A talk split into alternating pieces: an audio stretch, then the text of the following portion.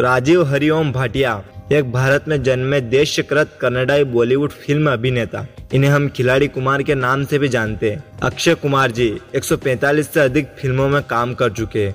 और अभी वर्तमान में 2022 में उनकी पृथ्वीराज चौहान रक्षाबंधन राम सेतु जैसी प्रसिद्ध फ़िल्में रिलीज़ होने वाली है। इनका जन्म अमृतसर, पंजाब, भारत में हरिओम भाटिया और अरुणा भाटिया के घर एक पंजाबी गुज्जर परिवार में हुआ था।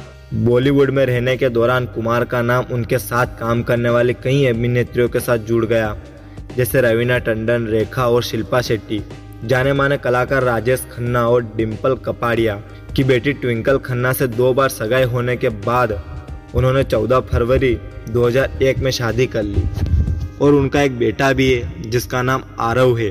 और इनके करियर की बात की जाए तो अक्षय कुमार ने बॉलीवुड फ़िल्मों की शुरुआत उन्नीस सौ इक्यानवे की फ़िल्म सोगन से की, जो कि फ्लॉप हो गई थी। उनकी पहली प्रमुख हिट उन्नीस की थ्रिलर फ़िल्म खिलाड़ी थी। वर्ष 2007 अक्षय कुमार के लिए उनके करियर का इंडस्ट्री में सबसे ज़्यादा सफल वर्ष रहा। अक्षय कुमार 2020 से कई फ़िल्में लगातार हिट हो रही है और 2021-22 में उनकी 10 से भी अधिक फ़िल्में आने वाली है, जिनमें रक्षाबंधन पृथ्वीराज चौहान, बच्चन पांडे, छोटे मियाँ, बड़े मियाँ, राम सेतु आदि सम्मिलित है तो दोस्तों, आज के लिए बस इतना ही। मिलते हैं नेक्स्ट एपिसोड में।